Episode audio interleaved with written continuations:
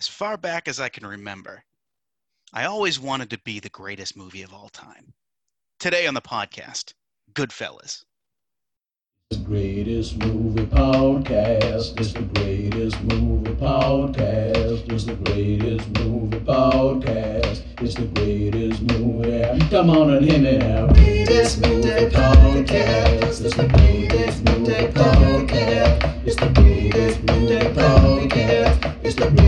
movie. Come on and hear me now.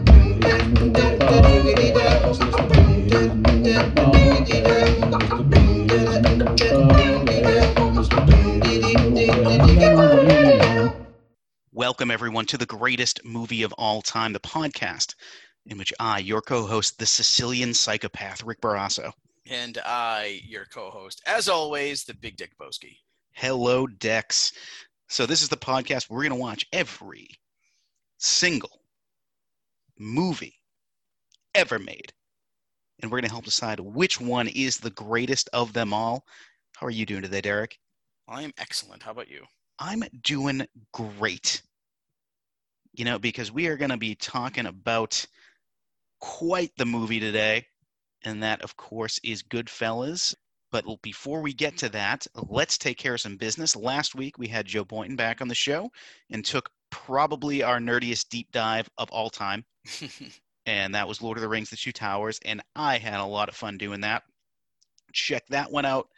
Listen to our original episode with Joe on Fellowship of the Ring or any of our library. We're on Spotify, we're on Apple Podcasts, whatever app you use. Subscribe and review if you can. It is extremely helpful for the show.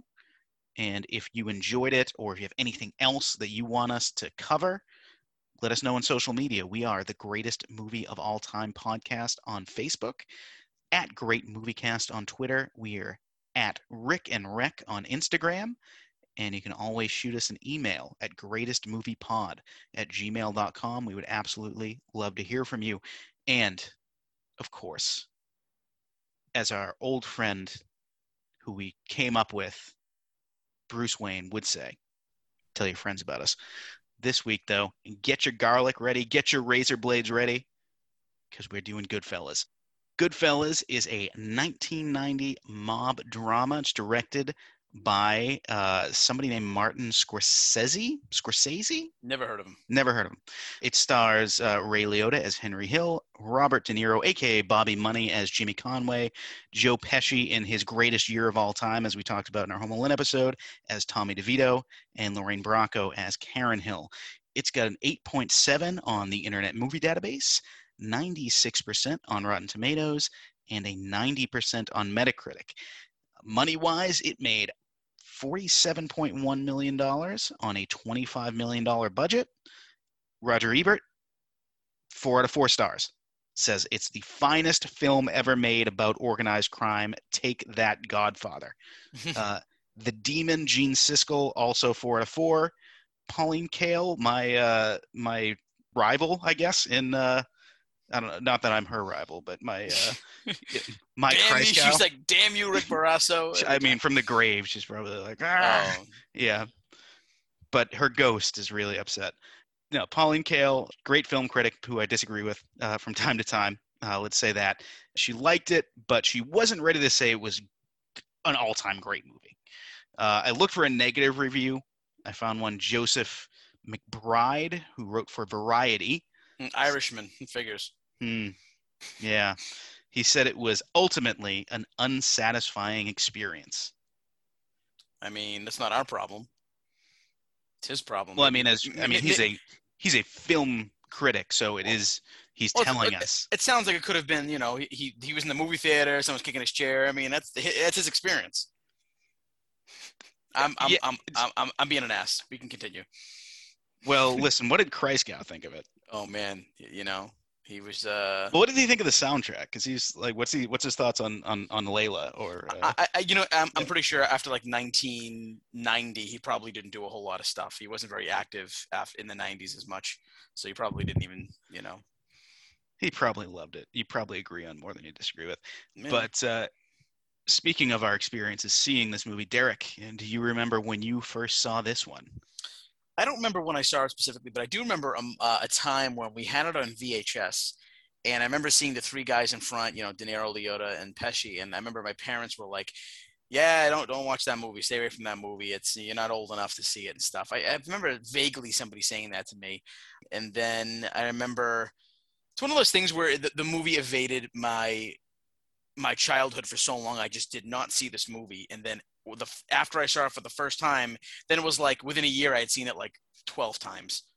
You know what I mean? It was like that one of those movies I just saw so many times, and I was like, wow, I can't believe I didn't see this movie. But I'm pretty sure I was like an early teenager when I saw it, and I knew right off the bat that I loved it. But it's uh, I think nowadays I can. I mean, this is probably in the top three movies I quote the most. So Yeah, on the on this show, which is weird because we haven't done an episode on it yet. right, right. Uh, yeah, I I saw it. it. It was one that evaded me as well for some reason. I I saw it probably senior of high school. I rented the DVD on Netflix, and you know, I, wow. I just I just let, aged. let me let me get Rick and his Walker yeah, I know. Oh God, remember remember physical media? I miss physical media. video waves. Yes, uh, bring me to uh, to Blockbuster. Bring me to Hollywood Video. Movies and more, kid. Well, I, I, yeah, I mean, I remember I seeing it, and I I very much loved the movie. It it did not get me. Some people see this movie and just say like, "This is it for me. This is this is the movie," and I really enjoy the movie. I borderline love it, but it's not like the like some people will sit here and say like this is one of the greatest movies. Some will say this is the greatest movie of all time, and it doesn't quite reach that level. Yeah, I feel like I feel like you know, for, i i as far as genre movies go, I mean, this is in the top of the pile for its genre, and I think everybody can probably agree on that. Well, let's. I mean, it it does. Listen, and and yeah, when you're saying like, you know, this is head to head with The Godfather.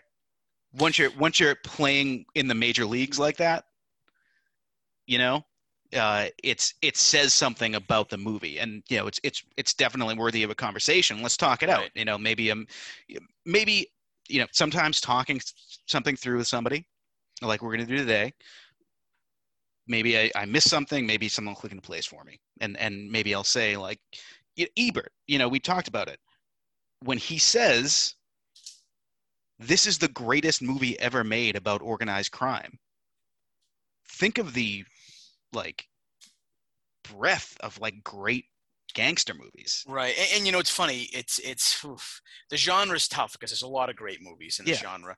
But um, I think I mean I know from from what I have to say is that uh, it's not it's not as good as The Godfather is, and the reason why is because these this, these movies are coming from different angles, right? Because The Godfather is a lot more romantic in a way.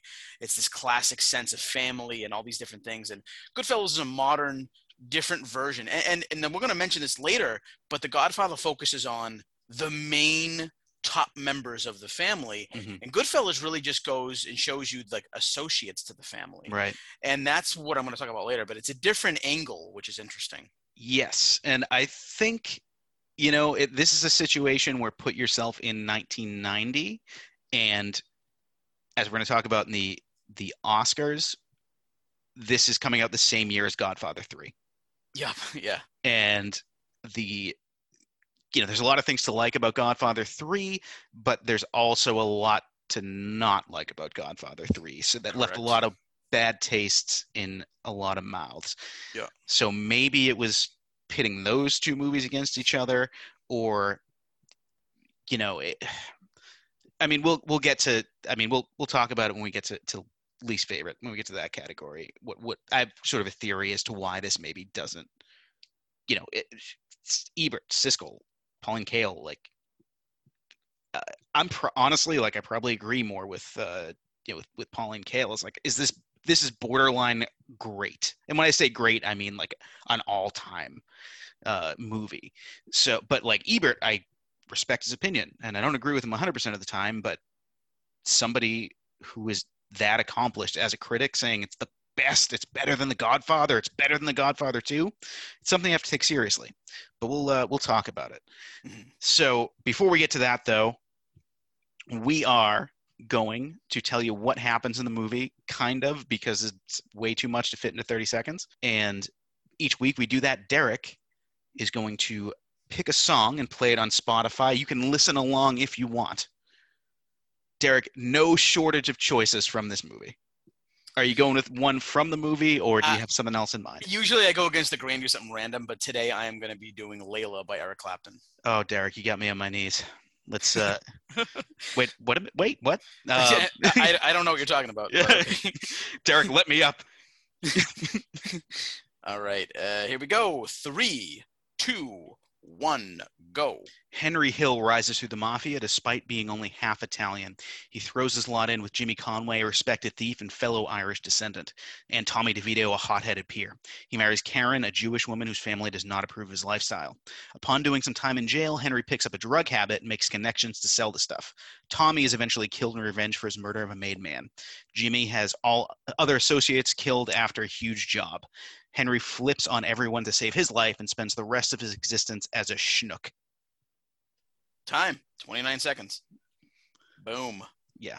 Again tough to put into 30 seconds but that is uh that's the name of the game Yeah, and of You know, course Oh, I would no. say it's funny that you you while you were talking, I I I, I always remember that Robert De Niro was playing an Irish guy, and I know Henry Hill is half Irish, but I always forget that Karen is not supposed to be Italian in this movie.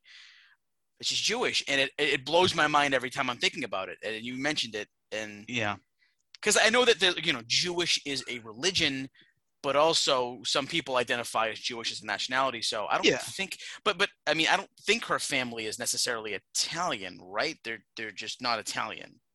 i think there's there's nothing in her story that necessitates her character be jewish i think she i think the fact the important thing about her character is that she's an outsider Well, they do the mazel tov thing uh, and the glass breaking at the Right, wedding. That, right, That's but about that- it, though. Th- yeah. Sure, sure. And Yeah, and that's that's about it. like and that's you know, and you know, it's it's important obviously to have different to to have diversity in movies. You know, but I I think a lot of what the the the fact that her character is Jewish is more of a cosmetic choice. Mhm. You know, I you know, and we'll get to recasting. It's like I don't think in that role you necessarily have to cast a Jewish actress. I think you can make her family completely Irish. You could make their family black. You could make their family Hispanic if you're making it today. Um, yeah, maybe not so much, you know, setting it in you know, that time. But yeah, she. I think the important thing about about Karen is that she is outside of the the as um, as we we heard in the the Godfather Part Two, this whole Sicilian thing. Though though Karen is much more involved in later in the movie, uh, in, in knowing what what Henry does and everything. And it's funny because they went out and they got this young, very Italian actress to play this role. Right. So it's it's interesting. It's all Yeah. So let's get to top three scenes, and there's a ton of scenes to love in this movie. It, this I found hard actually because a lot of scenes almost like run into each other. Yeah, yeah. It, it was it wasn't hard. It, it it was very hard for me, almost to the point where I was like, these are the three that came to my mind first. Yeah. I said the more I dissect it, the more I'm gonna get caught up in the whirlwind. All right. So let's uh let's start. What's your what's your three? So my three is funny how. Uh, Joe Mm-hmm. Pesci's, uh, you know, classic scene where he uh, mainly improvised a lot. This is one of those scenes where I study it every time I watch it. I like just the the the, the tension that these actors create and Martin Scorsese creates here, and you know, just the way in the background, but the guys behind Ray Liotta, their smiles go from nervousness, and it's very slow the way it happens throughout the scene, and it's just beautifully shot. It's just unbelievable the tension, and Joe Pesci's just so funny and Ray Liotta's so funny, and it goes from this like uh, everybody's laughing, everyone's having a good time, to something's wrong here. You know, Joe Pesci is aggravated, thinking that Liotta thinks he's just this clown, this funny guy. He's here to, I'm here to amuse you and all this stuff. And no, you just know how to tell a story. Well, you know, I've been in situations like that where I'm like, somebody gets insulted by something that I say, and I have to explain myself. Um, but when they snap out of it, it's uh, it's unbelievable. They're laughing again, and then uh, all the things that happen afterwards, where the waiter's behind Joe Pesci's character, and he's like, "Hey, you know, you you seven big ones here." And Joe Pesci cracks a bottle over his head. He throws a chair over at another waiter. The whole scene is just um, it's just uh, it's like Scorsese really wanted to just throw you right into just a night of these guys and how they handle things and how they live, and uh, it's just freaking awesome. It's classic. So that's right. number three. And, and it does such a great job establishing Tommy as just a psychopath. yeah. It- like, yeah, he like he does that. He can make that joke, and everyone gets scared because you know, as we see later in the movie, somebody pisses him off and he blows him away. Just Yeah, yeah, and you know what's funny? Um, I'm not going to give any names, of course, but my father grew up in East Boston, and my my dad's Italian and grew up with a lot of Italian guys. And my dad uh, said he grew up with a guy who was literally the, the, the same as Tommy DeVito, and uh, very scary, scary guy. And he was small, just like Tommy DeVito. And all these years, he'd tell me stories that are just wild. Like, well, I can't believe people act like that. And then my dad played at actually a reunion show with his band, and that guy was there and I could see right off the bat, just by looking at him once, I could tell that he was that type of person. And it's, it's you know, when people like that come once in a once in a while, and and, and Tommy DeVito is, uh, I don't know, he's just always he's always a he's a lively character. He just always wants to get into something with somebody. But this scene, I'm sure, has been mimicked over and over and over again to the point where even they did it on the Peanuts, the Thanksgiving, Charlie Brown's Thanksgiving. There's a thing on uh, YouTube where uh, they do the whole scene, and Peppermint Patty's the one playing Tommy DeVito at the table. It's just so funny. It's a great scene. yeah, instantly iconic and and and tremendous scene overall. My number three is actually the, and this is such just the the I think probably the ultimate shot of Scorsese's career, and that's the the one shot going through the back of the Copacabana. Yep, yep. And just the music is perfect and shows you that Henry is an important guy at this point, and he's going to use that to impress Karen. And he's, I mean, just the so much has to go right for a shot like that to work. And this is one of the most iconic and best long shots you can think of in Yeah, in movies. absolutely. I agree. 100 percent. And there's a yeah, there's another great long shot before this, but this one is the one that's just like mwah, chef's kiss. Beautiful. What is your It, right, right before we go to my number Yeah. two, I love the Ray Liotta, um, Henry Hill saying to the guy and the girl in the corner, "Every night you two, don't you work?" yeah But but it's funny because it's like, well, Henry Hill's there every night seeing that guy, so he gets the same thing back to him. right You know what I mean? But I just I love that little uh, this little quick line. But yeah, my number two is actually the scene with Billy Batts in the bar. Uh, and it's the again another incredible tension scene between two people, and it's just well written and uh, just a back and forth with it. First, it's the pleasantries. There's this guy who's a made man, and he's come he's come back from from prison or wherever he was, and uh, he's having his big party and everything, and, and and everything's going nice. And he and Tommy DeVito was his kid. He used to shine his shoes, and everyone's hugging, and Tommy's getting a little pissed off because that's just how he is. You know, a little slight against him. He he won't give you anything, and it goes back and forth, back and forth to, to just an explosion. But there's so many little lines between them. You know, no, no, no, drinks on me. No, no, no, drinks are on the house, and uh, give those Irish hoodlums a drink. There's only one Irishman over here. I have some friends who think that. Uh, Jimmy Conway meant there's only one Irishman here, meaning him and Henry Hill together equal Yeah. one Irish person, which makes zero sense to me. It just the tension build up, and then Tommy DeVito blowing up has to leave, and then later on comes back, and they they they begin they begin the process of killing Billy Batts, and the whole sequence of, of the Billy Batts stuff is just incredible. It's very uh, the music Scorsese uses during this this moment where they're beaten. You know, Joe Pesci he's kneeling down, he's punching him in the face, and De Niro's kicking him in the face, and there's a song in the background from the 60s i forget what it is but it's a slow almost like rocking rock like doo-wop type song and it's like it's just brilliant how he does that um, it just creates so much um, tension and then just great filmmaking but yeah that's that's my number two i think well derek you better go and get your fucking shine box because that's my number two as well yeah and it really just goes to show that and i've said this short people are the most dangerous you should treat them with respect and we i mean we'll we'll, we'll treat you with respect back. Just respect us. If you I mean, don't, ge- generally, we may tr- we may yeah. kill you.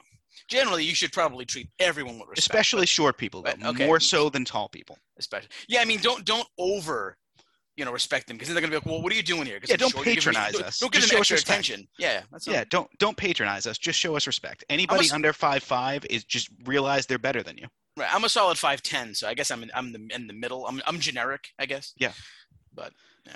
But yeah, I mean, in, just an incredible scene, and you, you see it coming because the movie opens with Billy Batts's corpse and Yep. yeah, or soon to be corpse in the back of the the car or in the trunk, I should say. That's the word for it. And yeah, it just echoes what you say. It's you know, Pesci's on fire in this movie. Yeah, that's the only way to really put it. He is on fire. Um, I, I have uh, NBA Jam. He is on fire. I'm not even joking, Rick. Like seriously, like me and Steve Constantino, who has been in the show and will be in the future, we play video games. We have our head, headsets on, and we will repeat lines from the Goodfellas so the often, Goodfellas. so often that my wife is literally like, "Derek, shut up," because I'm just like. We'll, we'll be doing the Billy Bat scene over and over and over again, and then like at one point we'll just be both like, hmm, "You're not gonna break up my potty. Not gonna break up my potty." We just say little lines that nobody usually says, and we just laugh hysterically, and it becomes to the point where like the scene is so iconic. It's just it's just in my brain all the time. Every little nuance about it. So, uh, don't get don't get nervous. Don't get nervous. Uh, you know all these little lines, and you, know, you you feel strong. You feel strong, and and then uh, Tommy DeVito's as he's walking out under his breath or under you know the noise, he's like he he fucking bought his button. He bought his button in the mouth. You know all these little things, and it's just uh, it's incredible. It really is. And, and the whole sequence of Billy Batts, even when you know, again, I, I don't want to step on your toes in case this is a scene you picked, but I doubt you did. But when they go to the mother's house and he's in the trunk and they're eating breakfast at night and they're eating, it's just the conversation between them all and the painting, and it's just so good. Sorry, this, this was your turn and I talked the most. No, no, go, go for it. Go for it. That's. I mean, we you, you covered it pretty well. So, what is your uh, what's your number one? Oh boy. Oh boy. So my number one, this was really difficult. It really was. But I think ultimately I'm looking for, and, and I, I've seen so many Scorsese movies now that I can go back to, to Goodfellas and say, oh my God, this is probably where it really started. And it Mhm. starts with those montages of things happening with a great song over it. Yep. And for me, it was, you know, Layla by Eric Clapton playing over all these dead characters who were murdered by Jimmy Conway. And, um, it's just eh, you know first you start off with uh, what's his name um, Jimmy uh, roast beef. Uh, he's in the car with his uh, the wife, and he bought that car for them. You know, for the wed- it's, it's a wedding present. He's sitting in there. They're both dead, and the kids come up and see it, and uh, and then they go into you know Frankie Carbones is uh, in the meat truck, and he's frozen solid. Took him two days or so thaw him out for the autopsy.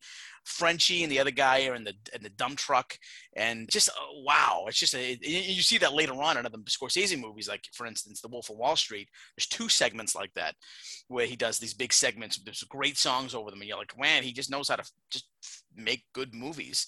But uh, yeah, this is It's gonna go. ultimate- It's gonna go on his uh, his his headstone. Martin Scorsese knows how to make good movies.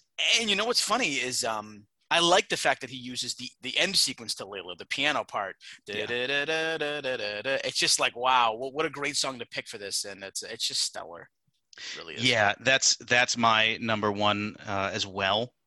And I forgive me, you've seen this movie more than me. This basically leads up to Tommy being whacked, right? Like it's it's right after that. Yes, I Yeah. believe so. Because because the Lufthansa heist just happened. Yeah, Jimmy Conway kills them all because he basically wants all the money for himself. And uh, yeah, and I think I think Tommy DeVito gets whacked after that. Yeah. yeah. It- just those two sequences back to back really are my number one because just the juxtaposition of, like you said, that end part of Layla, which is just so like mellow and like, all right, we're in a good spot, just juxtaposed with these corpses, and you know Henry's just like, hey, uh, we were fine because you know I was making money with the drugs, but you know it's, it, yeah, it's, some of these people had to had to go.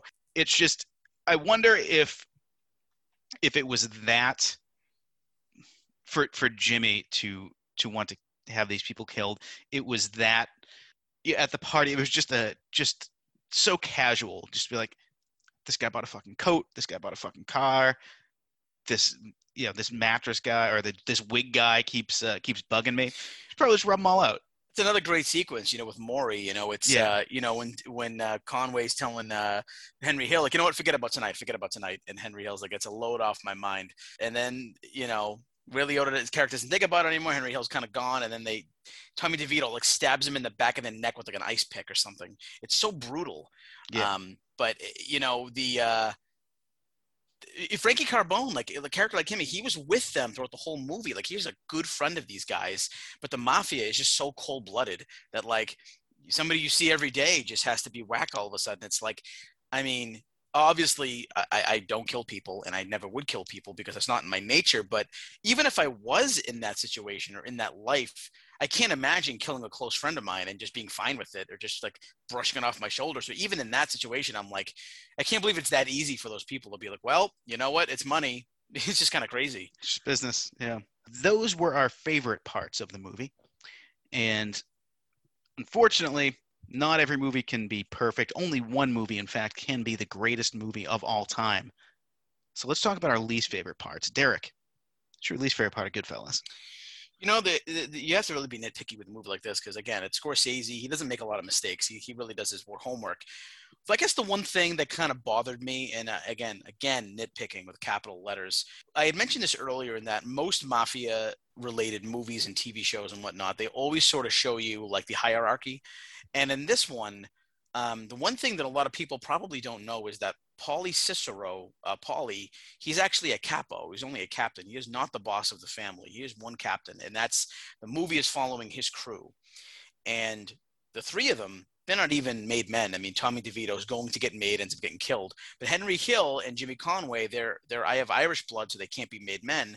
So they're not even soldiers. They're below that. They're associates to the family. And the movie is odd because you always figure like, you know, mafia is always tight knit. It's always about the family, who's made, who's not, you know, whatever.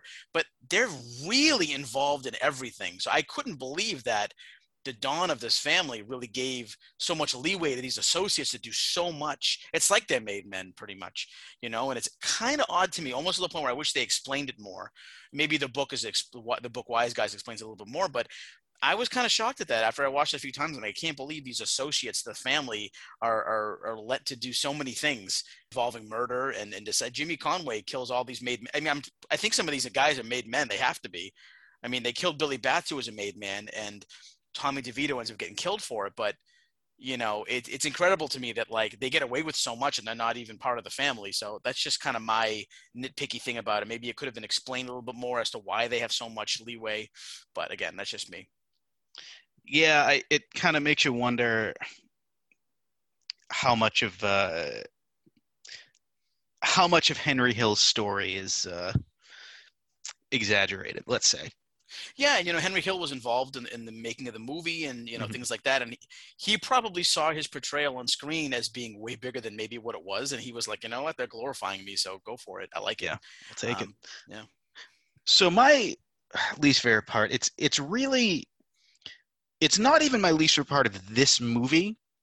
And maybe this isn't yeah, maybe this is why it doesn't hit me as much as one would think because I think if somebody were to look at me and know me, they would say, well, Goodfellas is obviously one of his top 10 movies of all time. And while I really like it, obviously, it doesn't quite reach that level.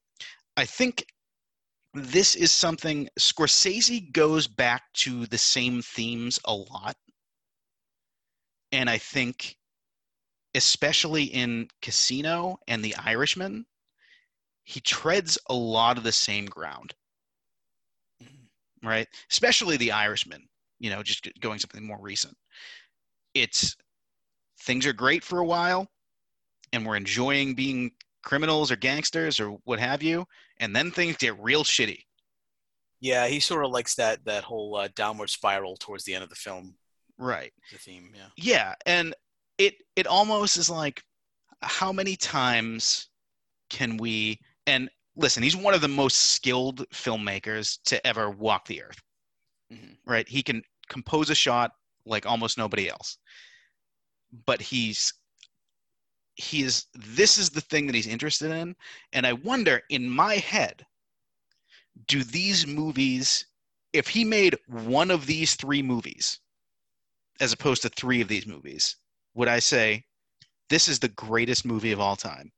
Or you know maybe it's like in this movie he does this a little bit better and this one he does that a little bit better so on and so forth you know i i just i wonder if is this too similar to other stuff that scorsese has made Yeah, I mean, he definitely has done his fair share of, of mafia related. I mean, even you can go back as far as um, Mean Streets, which Sure. is involved in the mob, you know, and then there's, um, know, I'm trying to think. I I don't think there was another really mob related one until Raging Bull had some mob stuff. Frank there's Vincent. some mob Yeah, stuff and yeah, some but then yeah. Goodfellas, Casino, The Irishman, and but I, I I I will say that to your to your point, just kind of being the devil's advocate here is that when you're doing movies like this that are involved with the mafia, I mean, there really isn't a happy ending to that life. So Sure. it only makes sense that they're you know you're in the mafia, and then you're either dead or you're not anymore. you know what I mean? Or you're in yeah jail. and, and i think like even though it's not mafia i think wolf of wall street is kind of the same like arc you Yeah. know it's there's the guy who has everything he has the beautiful wife he has you know all the money he could ever want and then he like he fucks around and he pays for it yeah, And, you I know, even if he's even yeah. if he's like and honestly you know if you look at like henry hill is living in the suburbs and jordan belfort is giving speeches and you know being a life coach or whatever the hell he's doing at the end of that motivational speaker it's kind of the same thing they're very similar character arcs Yeah. Yeah, for sure. It, it's it's almost like he, you know, when I think of movies that, that do this, I always think of like Tony Montana and Scarface, It's like the rise and fall of Tony Montana. sure Or uh, you know, I, I, I that's that's definitely a big theme in all of his movies. He likes that he, and when he does that downfall, he loves to. I think he's the, in my opinion, he's the best director with that downfall section to to use music. Uh, Yeah. and how to and how to show you that downfall. It's just beautiful. i get a feeling that comes up in medals uh, speaking of which let's go to medals every week we do bronze silver gold to people groups inanimate objects at times uh, who best helped or benefited from this movie so derek who's your bronze medal winner My bronze went to Ray Liotta. I think uh, he commands the film. He's very, very good at what he does. Uh, you know, I, I tend to uh, I tend to mimic him a lot just in my everyday life. You know, if if we're me and my wife are trying to cook dinner, we don't know what to cook. I say something like, "Don't worry about it. Everything's gonna be fine." In Ray Liotta fashion, or Karen. You know things like that. I just I, I love his portrayal in this movie, and you know you really see his his downfall, especially like the the one sequence that I was surprised neither of us brought up, but was that whole sequence where he's hiding the guns from house to house and he's cooking gravy at home, and then the helicopter's flying over him. It's such a great sequence, and he does such a good job relaying like how stressed he is and just going through all these different things. But he's uh, I don't think he's ever reached the heights that he's gotten in this movie. After Goodfellas, I think he people expected him to be this like wow actor, like uh, like you know on the level of Robert De Niro. He never really got there, but he's still a really really good actor. But um, he's my bronze. let me throw something at you with Sure. Yeah. okay he's great in this movie Yeah. would you rather have him here in this movie or would you rather have him be in godfather 3 in andy garcia's role Well, that all depends on who's playing uh, Henry Hill at that point. Who, whoever Uh, whoever just just like just a no, I, I wouldn't. I wouldn't. I, I think Andy Garcia was fine in that role. I think he did the job. I think he had the uh, the right mentality for that role. And uh, I can't. I mean, at this point, I can't picture anybody else playing Henry Hill. By Okay. So that would. That's just my opinion. all right Though I will say, and a friend of mine just brought this up to me. Didn't know. Didn't know that I was doing this episode on the podcast. But they messaged me and they said, "Did you know the movie My Blue Heaven is a sequel to, yes to, to yeah Goodfellas?" i did know I that, did yeah. not know that until about two days ago when I was shocked. Yeah. But I digress. So my bronze goes to Bobby Munning himself, Robert De Niro. Just an incredible f- performance as usual. Like especially this era, De Niro is just he's completely like he knows who he is on screen, and he just you know knocks out of the park. And you know De Niro and Marty together like peanut butter and jelly. They just Mhm. it just works. It's Yep. just they're they're just an incredible combination. So who do you have for your silver? This was a tie. I went with Joe Pesci and Robert De Niro here. They're both just absolute craftsmen. Uh, there's so and I, and I mentioned this so many times, but when I watch movies, I, I watch people's faces. I, I look at their faces. How do they react to things? I think one of the best moments in the entire movie is there's no there's no words. Just Robert De Niro sitting at the bar smoking a cigarette, and he just kind of smirks when Morrie walks by, and Scorsese has um, "Sunshine of Your Love" by Cream playing the bow now now and De Niro just smoking the cigarette, and the way he moves and the way he acts is just it's just a plus, and he um his lines are so memorable in this. I love the way right before he tells Henry Hill, he goes, "Forget about tonight. Forget about tonight. About killing Morrie." He takes a shot of a drink while listening to Joe Pesci's, uh, you know, Tommy DeVito's story, and De Niro's reactions and his laugh is so unbelievably forced, and it's so unbelievably funny. This movie to me is actually like half comedy in a lot of ways. I laugh throughout this movie more than I, I'm sitting there quiet because I'm just so used to all their lines, but. Besides De Niro being just amazing, Joe Pesci just steals the freaking movie he's fantastic. He's he, I mean he's just everything he's gotten for this movie well deserved. He's uh he builds tension so well. He's he's angry. He's very violent. He's hilarious. All the stories he tells. I don't even know what he's talking about half the time, and I'm still laughing. I don't know what his, I don't know what the punchlines mean to his jokes, but they're so funny because just the way he he brings them to you and, and you know says everything. Um, these two guys are just monumental. I think I, I, also have to say I think Pesci and Scorsese are bread and butter as well. I think every time I see Joe Pesci in a Scorsese movie, Scorsese knows just what to do with Joe Pesci, what role to put him in, what's going to work the best, and, and it wins every time. Yeah, uh, my silver's Pesci. So yep. we'll just keep roll it on. I mean, this is the greatest Pesci year of all time. The, I mean, he's got this. He's got Home Alone. We talked about it in a Home Alone episode. So check that one out. Yep. Uh, if you haven't listened to it already, every line almost that Pesci has in this is in, in like stops a show. He's he's phenomenal, and I mean he wins Best Supporting Actor this year. So I think that's you know while him and De Niro the performances may be equal, I think the recognition for that gets him the silver over De Niro. Yeah, my yeah, and you know, and, and you know, you know, props to both actors. I think I mean, it's kind of obvious to me why Tommy DeVito that that role is the one that's a little bit more colorful, just a little bit. And Joe Pesci sure. brings that because we just from you know real real real life stuff. Tommy DeVito was basically a psychopath, just like that. But Pesci just uh, he commands scene. He com- you know people always in the past will say, oh, what actors do you look at in scenes and stuff? Joe Pe- when Joe Pesci's in a scene, you can't take your eyes off him. You want to know yeah. what he's going to do next. You know, he's so good and I, I love his, his death scene, which we haven't talked about. Well, we, we talked about a bit, but just when he walks in the room, he's like, "Oh no." Oh no! Yeah, yeah, he just falls and and then the, the voiceover, you know, like uh, they shot him in the face so his mother couldn't give him an open ca- open casket. Real greaseball shit. Scorsese loves killing Pesci. Yeah, and you know this this death is absolutely overshadowed by his death in Casino, which is maybe the most brutal death scene I've ever seen in a movie. Yeah, but uh, yeah, this is uh, it, and and again the reaction by De Niro in the phone booth when he hears that Joe, you know, he's dead. The way he bangs the phone on the thing exactly four times, it yeah. just, I mean, everything is just so good. But when he leaves the movie, it's sad. Like things go downhill from there. You know. Yeah, party's over. Pesci's yeah. gone. Party's over. Yep. He's he's off to menace a small child in suburban Chicago. anyway, I think uh, I think I know where you're going with this, but let's yep. t- let's talk about your gold medal winner, who I'm sure so, is Lorraine Bracco. Lorraine Bracco, that you're yeah. absolutely right, and and she's in, she's no, she's she's very very good. Yeah. And again, in a movie like this, you can't not pick yeah. the people we picked. I I actually I squeezed Liotta in there just because I felt like um you know, because I could do ties because it's because it's our show. I fucking do whatever I want. But uh, you know, Scorsese, he's one of my favorite directors of all time. I'd say if I had to pick two off the bat, just just not even thinking, it's Scorsese and Tarantino.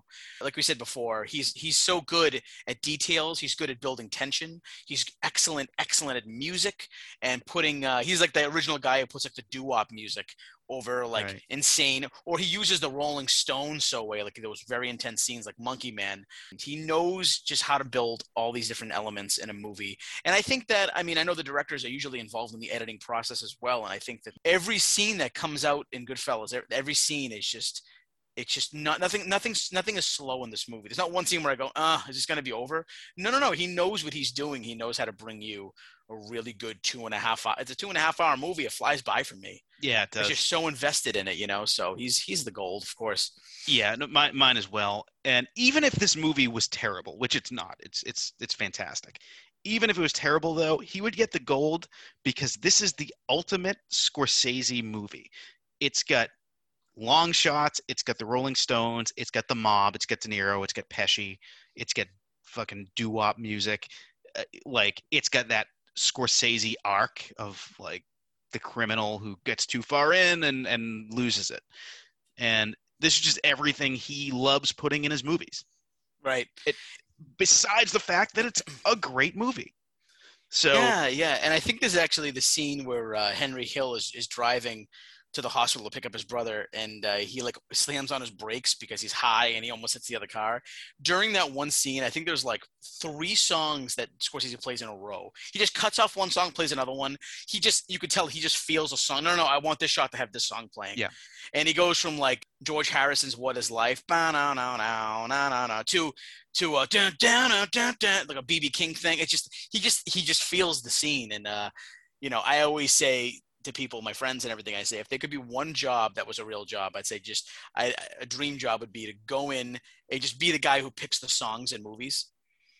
Like he, D- Derek, there's no score for this, so just just pick what you think should be over each scene. That's my dream job. Sure. Mine would be professional wrestling commentator, but Hey, you know you'd be excellent at that. I would be.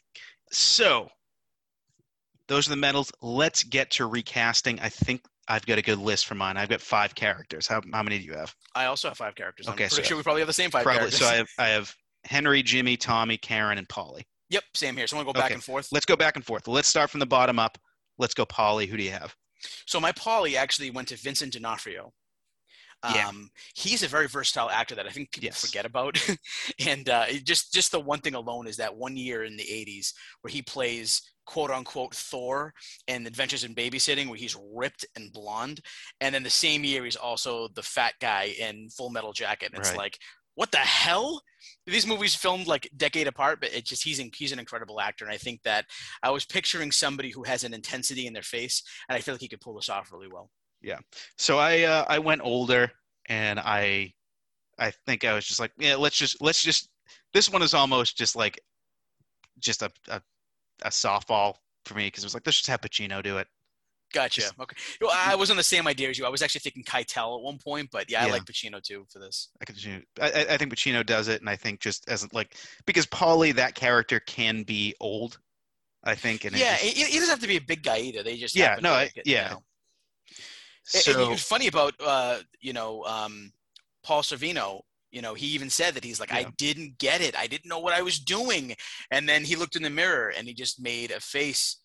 You know, and just just the way like he looks at the camera and looks at people, doesn't say anything. He just very so- he moves slowly. He just nailed it. yeah, He got the s. He found the essence of the role. it's. I think that's an actor who has to do a lot with a very little action. Yeah. you know Oh, and, and and also be paternal like i think i think both of those actors that we picked could could do that Absolutely. so let's go to karen next who did you have for karen I threw this one together because I, I I think honestly a lot of actresses can pull this one off. But I went with um I usually don't go with her. I like her. I like her. But I thought she, this one would be okay to use her in, and I actually chose Jennifer Lawrence. Yeah. Here. Um, I thought she could do that really well. The sort of like naive character in the beginning to eventually catching on and being that being that person. I, th- I guess yeah, a lot of actors could probably pull this off, and I'm interested to hear yours. yeah so i like we like we said before i think that the important thing about casting karen is that she just can't be italian or, or, like she has to and if, if you if you have an italian actress obviously she, she's going to be yeah jewish she has to be she's going to be an outsider so i went with emma stone Okay, that's that's a good one. Yeah, yeah, for yeah sure.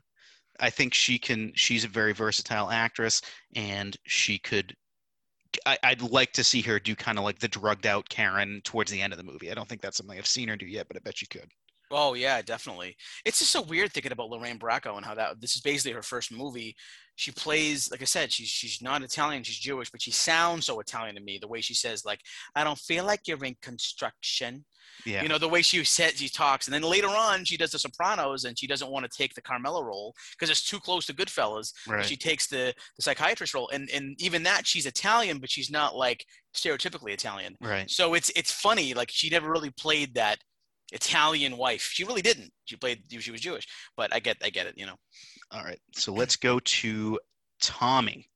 My Tommy, I am so proud of. Okay. I'm so proud of. A lot of people probably don't know who this actor is, but I will tell you who he is. Um, Stephen Graham. Uh, Stephen Graham is in The Irishman. I think I forget who he plays specifically, but he's the one that Jimmy Hoffa just can't stand. He's always slighted. He's in Gangs in New York. He plays one of the characters. He's in Snatch. He played. I think he played. Um, I didn't see the TV show. Uh, what's the one with Steve Buscemi? He's the lead character. Boardwalk Empire. Yeah. Stephen Graham, I Yeah. believe, plays Al Capone in that. Um, he's an English actor who plays Italian very well, and he's just got like a kind of a fire about him. And uh, I like everything that he's in. He just does a really good job, and I could picture him. And I was thinking about somebody who's kind of small. I thought Tommy DeVito kind of has to be short because it works so well for like the you know the the, the way he acts, and he's he's a small guy, but he's got a big personality. He's gonna beat up everyone in the room. So uh, he's kind of who I thought should play the role. So I went a little bit younger in my my casting. It seems like Mhm. because Tommy and Henry are uh, contemporaries, right? Yeah. Yep. And and I think one of one of the problems that some people have with this is that at some point Joe Pesci is meant to be playing like 18 years old in this movie, and it just it, it doesn't read. It makes no. Yeah. So I went with a guy who we have talked about before on the show, and I wanted to cast a guy who could, I feel like, be very bombastic, but also is I think would be underestimated in a different way, maybe than physically. Although he's not a superimposing guy, and it's a very different type than Pesci. All right, because I, I wasn't going to be like, "Well, let me see someone who can do Pesci. It's not going Right. to happen. Right. Paul Dano. Wow. Okay. I am 100% behind that because I think he can do anything personally. Yeah. and I think it's it's got to be a great actor who can. st- I think he could steal the show. Yeah, and you know he's got the mentality where he can do he can kind of do like quiet psychopath, like kind of talk, Yeah. like, and he can also do loud. I feel like too. He can do a lot of different things. Yeah. He'd be fun to watch. really Yeah. fun to watch. I could see it. it'd be it'd be very different, but I, I I'd love to see it. Um, um, I have high expectations for Riddler, so I'm really excited to Yeah. see him in that. So I guess we're going with Jimmy Conway Let's go. next. Let's go, Jimmy. Who's who's You're gonna who's be Jimmy? shocked by this. Gia was kind of like, "Wait, what?" And I said, uh, and you're gonna you're gonna know why I picked him because of what I told you about earlier. But um, I went with Viggo Mortensen. Mhm. Um, he's a really versatile actor. I've seen him in Eastern Promises when he plays the Yeah. Russian mafia guy, and um, you know Peter Jackson had to call him last minute to get him into this role, and he was like. He thought of this guy as like he can fill the role and I'll have no problem because I know he's a very focused actor. Yeah. And I think you slick his hair back, you kind of make him look the part. I think see he it. nails it. I think he nails it. I, and I, I also like the Viggo Mortensen Stephen Graham dynamic. I think the two of them just in my brain thinking about the two of them in a scene, I think it works. Yeah. But again, I didn't think of age so much, but I do know that Robert De Niro was literally 47 when he did this role. so Yeah, he's supposed to be 20, which makes no sense, but you know, Yep. I could- what I picked. I could definitely see Viggo. My thought process with this is, I would love to see somebody who would be completely unintimidated by taking over a, role from De Niro, right? Yep. Mhm. Somebody who could who come in and and do that. And now that I'm seeing this name, it occurred to me that this guy was just in a movie that very much borrows from a lot of Scorsese movies, and that is Joaquin Phoenix. Okay. Yeah. Because I, Definitely. I think he could do that sort of menacing, like sit in the corner and just there there he is and command respect from from these other characters. yeah, I agree. I agree. All right, so let's go to Henry. So my Henry Hill, uh, I was thinking about another actor who I feel really grew on me over the years. A couple of movies I'd seen, I go, wow, he is way better than I thought he was.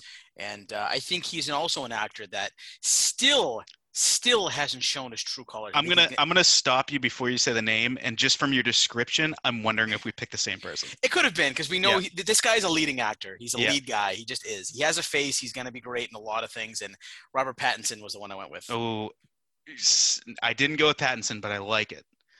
So I, I, one, one thing I, I'm sorry. One thing I pictured quickly is that scene where Ray Liotta's in the corner. He's going, "Oh my god, oh my god," because Karen flushed the cocaine. Yeah. And like I was thinking, picturing Robert Pattinson having a breakdown, and I said, I think they'd be so good at that. So yeah, no, I, I could definitely see it. So my thought process and I the reason honestly I thought that we reached the same destination is kind of we kind of took a similar path. So my Henry has to be so he's got to be a handsome guy. Yep. He's got to be on the younger side. Mhm. He's got to like he's he's got to have that sort of untapped potential. right? And he, he can't be completely Italian. And he can't be Tom Holland or Timothy Chalamet. Or Can't else, be- Or, or, or else, or else we're gonna fire each other from the podcast. yeah, I think so. So I went with a guy who is who started out in very different material, but has recently been in more dramatic adult fare, and that is Zac Efron. okay, yeah, I think uh, I think he's strong. He's starting to show his his true acting ability. Right. Um, And I think even if he's just okay in the movie with my cast, I think being there with Phoenix and Dano and Pacino and Emma Stone, I think he, I think he'll, st- I think he'd step up. Yeah, I think he would too. I think, and I haven't seen the Ted Bundy movie yet, but if you're if you're playing Ted Bundy, I'm sure you have to have a lot of charisma, and uh, and I'm sure he nailed it. So I'm going to watch that soon. But yeah, I like that a lot. I think that's a good one. Yeah, that was good. I like, I like that recasting. I'm looking forward more and more to the recasting every week. Yeah, and it's like it's actually the most exciting part of each week now for me. And I was going to say, I think DiCaprio is too old, but I could totally see him in a Henry Hill role as well. If we were casting this in, you know, 20 years ago, absolutely. Yeah. Again, I mean, I- don't know how Yeah. old Ray Liotta was, but I mean, he did not look 20 at all at any point. no, yeah, Great. yeah. But- yeah, I couldn't find any Twitter follows of the week, so follow whoever you want on Twitter. Uh, do do what you want to do. So let's talk about what this movie does best. Derek, what do you have? Uh, plain and simple, this is the best mafia movie of the last 40 years.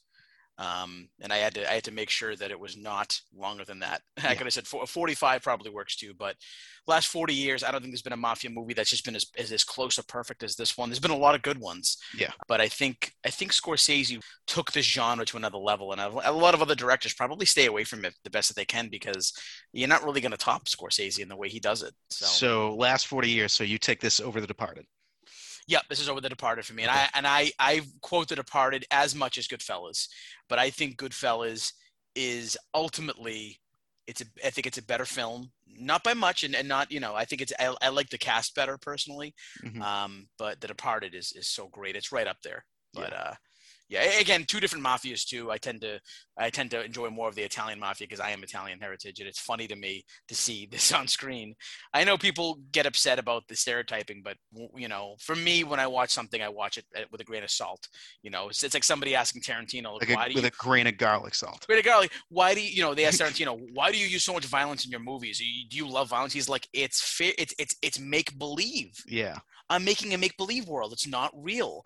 And for me, it's like people get upset over things in movies, and this is this is the age of everybody getting upset. But it's like it's make believe world. Just take it with a grain of salt. It's funny. It's supposed to be funny or whatever it is. But anyways, yeah, that's mine. So mine is, and, and there are definitely other things this movie does best, but I had this as the one area where I would definitely put this above The Godfather is that this establishes a tough guy mobster better than The Godfather does. Let me expand on that.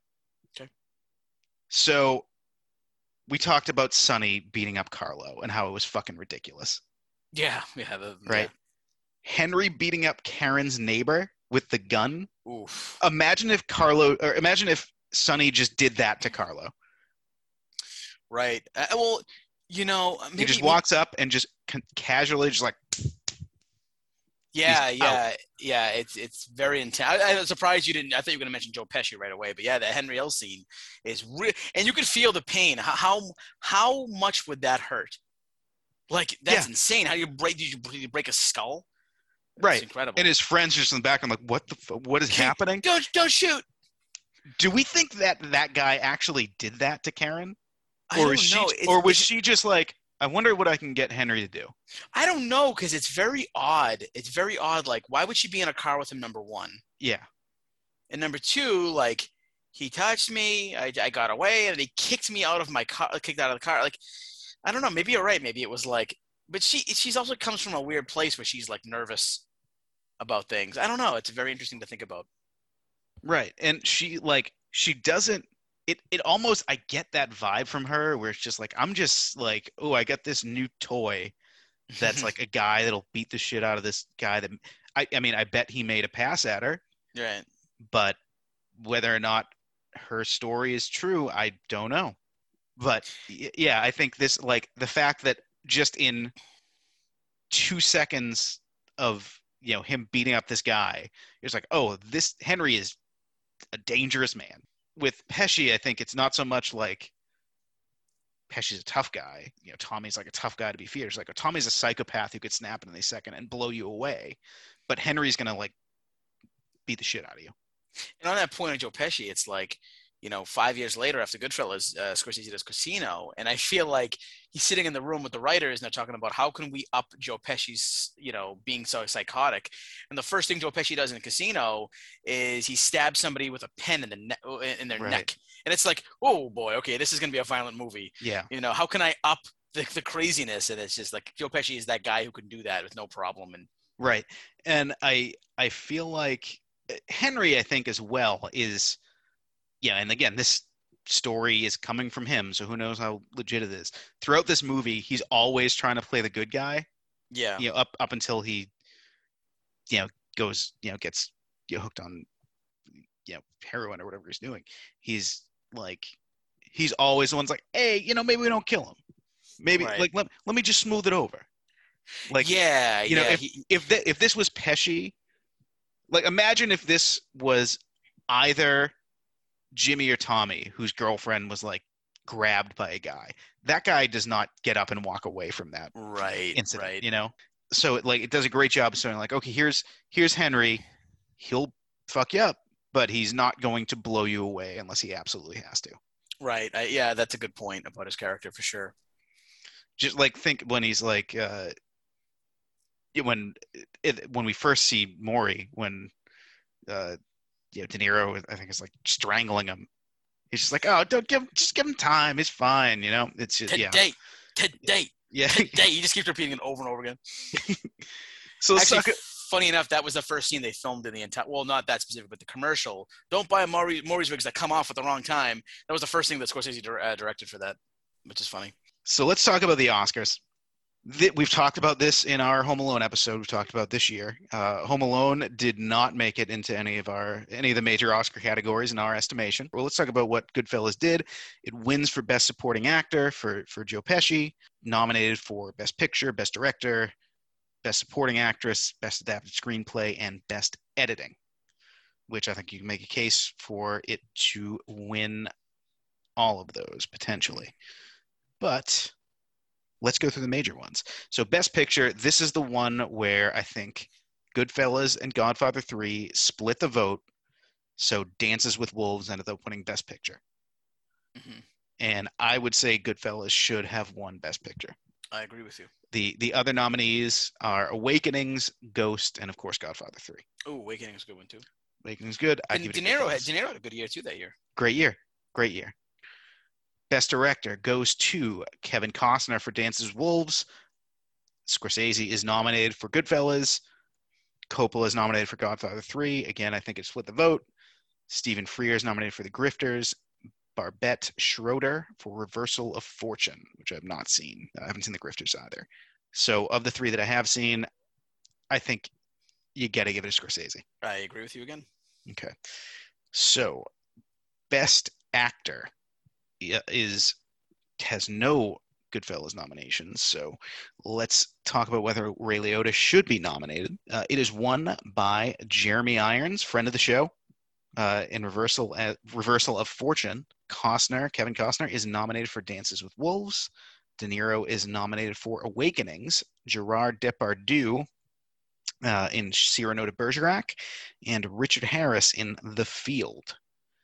So, I- I think I think Liotta deserves a nom because I think this is the, this is his role of a lifetime, and I think uh, yes, you need a you need a good actor, a solid actor to bring you through a movie like this, and uh, I think he does a great job. So I, I would bump out probably. I'm gonna um, knock, I'm gonna nominate Gerard Depardieu to be kicked out because he's a very like gimmicky actor. Yeah, I, funny. Every time I think of him, I- it's funny you said Jeremy Irons and him. I was thinking that uh, for some reason I thought maybe this was the year of the Man in the Iron Mask because they're both in that. But I think of him playing Porthos in that movie. But Right. yeah, he is a gimmick. Yeah, yeah, you're right about that. Yeah, I mean, I've not seen that Cyrano. Like the the the concept of Cyrano as like a serious movie in 1990 is kind of strange. Right. You know what? Out goes Depardieu, and in goes Ray Liotta. So best actress. So Lorraine Bracco elected to be in supporting actress. So I, I guess there's no no best actress. Best supporting actor is won by Joe Pesci for Goodfellas, playing Tommy DeVito.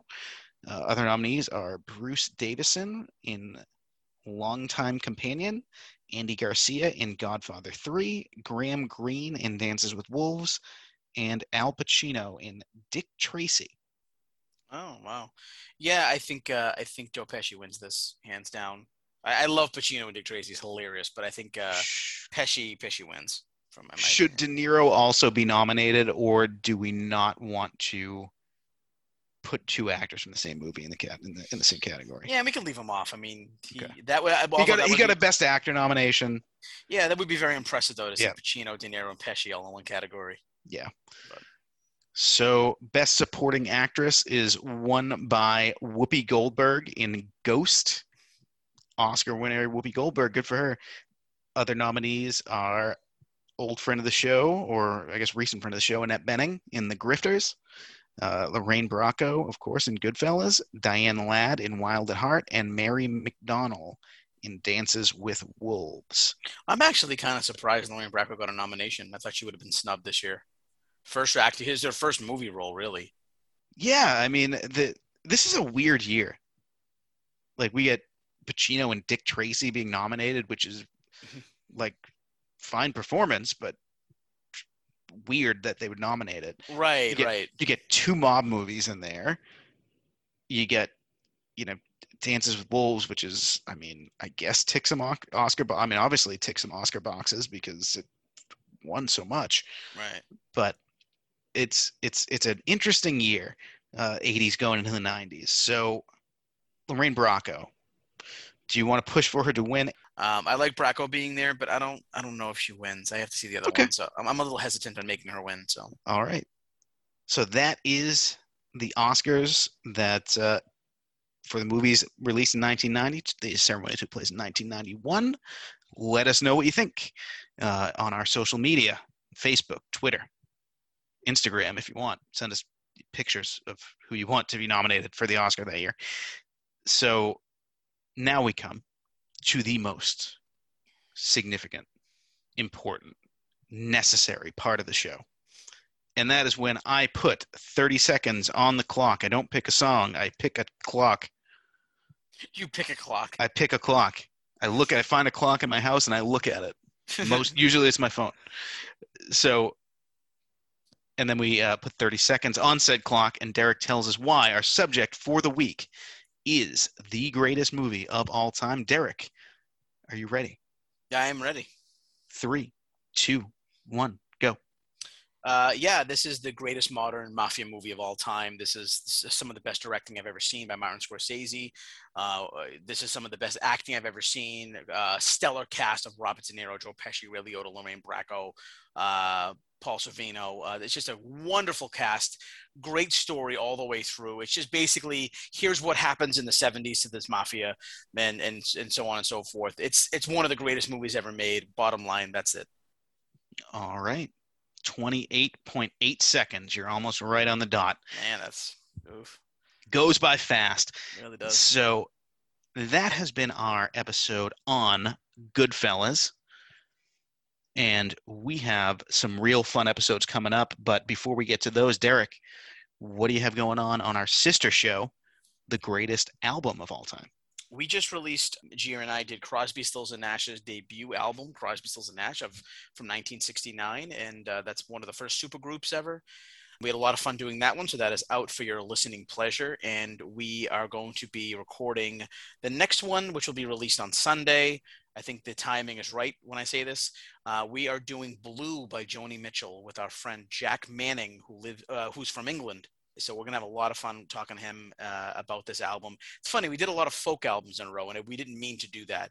But uh, after that, Gia and I are, are jumping jumping up to the '90s, and we're going to be doing Siamese Dream by the Smashing Pumpkins. If you want to be on the show, please reach out to me. I'd love to talk about any album with any popular album with anybody. Uh, that's what I do. It's what I, I, have fun doing. Movies and music. So please uh, take a listen, and, and thanks for listening to that. All right, great. Next week on this show, I'm very excited because we are having your co-host of the uh, the greatest album of all time podcast. I believe that's her relationship to you, uh, uh, uh Gia Smith, and uh, we are going to do the Warriors. We're going to come out to play EA.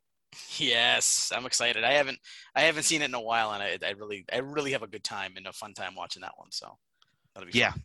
that's going to be a fun episode because I think that's a, a movie that I I I've only seen it once, and I don't know if it's good. I really, I haven't. Really? I have. I mean, I say that completely. Like, I'm not saying like I don't think it's good. I don't know if it's good. Right. I, right. Like, I remember liking it, but I, when I saw it, I was probably 15, and I don't know. I don't remember it being if it's great, if it was bad. We're gonna we're gonna find out. Sounds good. So I'm I'm really looking forward to that one. Week after that, because we get a real fun June coming up. We're going to have our good friend Cameron Pond, the internet warlord, back on the show. And we're going to be talking baseball and we're going to be talking The Sandlot. Yeah, old baseball. And going back into, into kids' movies, which is, uh, yeah, something we haven't done recently. So looking forward to that one there. I guess depending on how you count, like uh, like the Avengers, uh, if it's a kid movie or not. And then to close out the month of June, we're having another Rick's pick, and that is going to be Blade Runner. Derek, have you uh, have you watched that one yet? I have never seen it, and yep. I am looking forward to it. So, so that's June. Can't wait to be back with you guys for, for and girls, our audience, uh, for for those episodes. Going to be have a lot of fun talking about those as we get into the summer. So What's, Derek, why why is that weird, Rick? Why is that weird when like so we say, oh, you guys, meaning like everybody, but it says guys. People like, oh, you mean just the guys? No, we mean everybody. But then when you say like, oh no, you girls, it almost seems awkward saying that for some reason for me. Even if it's just girls in the room, I was like, oh, you girls. I still say you guys to women who are just in the room. And then what's even weirder than that, saying you people sounds insulting. You know, hmm. like the English language is just strange. You know, I, I think if we were in the South and we said y'all, I think that is actually the most elegant solution to this issue. Yeah, we need a northern thing like that. We do. Up here in the up, use, here, up, up, here in the north. In, in is it use? We're that's true. We are yes. Uh, use use use. Listen, I'm yeah. Listen, use. use. In in in Pittsburgh, they have yins. They like it's a weird. That's a I never even heard it's that. A, it's a weird like super like area specific term where it's like ah yins and that means y'all you're wow that that's really weird it's yeah it, it is language is bizarre Pennsylvania is an odd state. Just just it's like this location and like all the things that it has, like the major cities of Philadelphia, Pittsburgh, Harrisburg. Then it has like all the Amish country. Like it's just a very odd state. I don't mean that in a negative way either. I it's the like, chocolate capital of America. Just, there's so many things going on in that state. That's that's basically what I'm trying to say. So yeah, I, I didn't mean to insult they get, anybody. They get Sidney. They get Sidney Crosby, who's Sidney Crosby. Yeah, yeah, yeah. The Pittsburgh Penguins. They get a lot of a lot of uh, different teams there. His, historically cowardly ho- hockey players who hide behind their their goons. Ooh, um, took, taking shots. Yeah, that's what they do too. They take shots. Yeah, they they have uh, the sports fans who would you know now all hate me. So there you go. They have delicious cheesesteaks though. You know, I think I had one once, and you know what? I don't know. I was there on a. I, we did the band trip in high school. We did a band trip, and we went there, and I think the sub I had was like it, it felt like it was like steak tips and a sub roll with like weird mm-hmm. like squeeze cheese on it, and I was like, and my my brain is was like, this is a Philly cheesesteak. No. Okay, I mean, good. The, the squeeze cheese, yes, can be on a Philly cheesesteak, but it's it was steak tippy. It wasn't like it no, wasn't like shredded no, it's cheese, it's steak. A, a, a Philly cheesesteak is like shaved steak. It is shaved steak. Okay, yeah. Good. So so you have so there's to my understanding, and anyone in Philly, I, I'm sorry, Pennsylvania fans, about my my Penguins cracks, uh, but Philly, this doesn't cons- Pittsburgh. listen, this doesn't concern you. Philly, Yeah. we love you. Pittsburgh, whatever. Uh, no, we love we love you too. But Philly cheesesteak, to my knowledge, is shaved steak, and you have a choice of cheese, which is like whiz, provolone, or cheddar. Uh, and you can get it with or without onions. That's okay. Yeah, I remember And- the onions was the thing. Yeah. Any anything in that range is considered a traditional Philly cheesesteak. Steak tips are not. So I don't know. Yeah, What, maybe maybe I have a weird memory. And also Pittsburgh. We, again, we don't mean to insult you. I will say a compliment of Pittsburgh Penguins. Maybe the best line in the '90s, the best hockey line was Mario Lemieux, Jagr, and Ron Francis. I mean, come on, good for you, Pittsburgh. see Jagr. Jagr, Uh, get the mullet. it's a it's a great mullet. Uh, and and you know what? You Pittsburgh. You, Kurt Angle is from Pittsburgh, so we Hey, you know. we love we love Kurt Angle. So that has been our episode on Goodfellas. Th- thanks for listening to our episode on steak and cheese subs. I, I hope you stuck with us because this, this that was a, a fun part. Let us know your thoughts on Philly cheesesteaks. yeah, that's the Uh, most or- important part of or, that. or steak tips in general. You know, Yeah. Let us let us know your preferred steak sandwich. but anyway, Derek, now I have to turn my back on you. Can I tell you a quick funny story about No. that? All right, you know, never mind. Well, Describe what I'm doing, Derek. you're turning your back on me. I'm I'm physically turning my back on you. Yeah, I can see the back of your head. Yeah. Yep. I, I you know it's funny, you've always had really short hair. Like very short hair. Like that's just your style. Have you ever had like longish hair or like hair like below your ears ever? Here's the problem with my hair. Right, I can only do one hairstyle because my hair will never go down. It'll just go out. Oh, it goes out. okay, gotcha. It just go. Yeah, I've I've tried, and now I'm like I'm balding on top, so it looks. yeah, like I'm starting I'm starting to suffer from yeah. pattern, balls Yeah. myself. So it's yeah, my even when I was you know had a full head of hair, it would just not an afro, but it would just be like a net, like a bird's nest on top of my head. Like it Right. would never, like that's it would just never it would never work. The, the wild man Rick Barrasso. Yeah, like I, don't- I don't know, like it would. It maybe sometime in the future. This is all getting cut out, by the way. I don't know where I'm gonna fucking cut this episode. Probably when I say turn, I have to turn my No, back this is you. good stuff. This is good but stuff. but you're yeah it i it even when i had like a full head of hair even if i get like you know i don't know hair, hair replacement surgery in the future it like i could never style it like Mm. even with like i get the only time i've ever been able to style my hair is like in the early 90s when i was a child when i would just do straight up um, and just like spike it yeah, I feel like when I met you, you you had similar hair. Now you just kind of shaved it down. I think. S- similar hair. So I think when we met, I would keep it a little bit longer on top than on the sides. Mm, Um, maybe, maybe. I might, might, yeah. but that would be like probably like the cutoff from when I went to that style. Just like just buzz it. Right. But my, my quick Goodfellas story here, my Goodfellas story, this is really funny. A friend of mine, this is about six months ago, called me on the phone and they were asking me if they could borrow a little bit of money. And I said, sure, no, no problem at all. And while they were asking me for money on the phone, I was cooking sausages to put into a sauce, just like Paulie was cooking sausages when Ray Liotta asked him to borrow some money.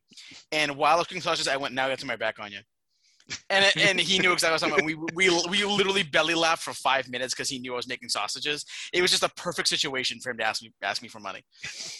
It was amazing. All right. Well, see you next time, folks. Good night, Later. everybody. Goodbye. Keep watching.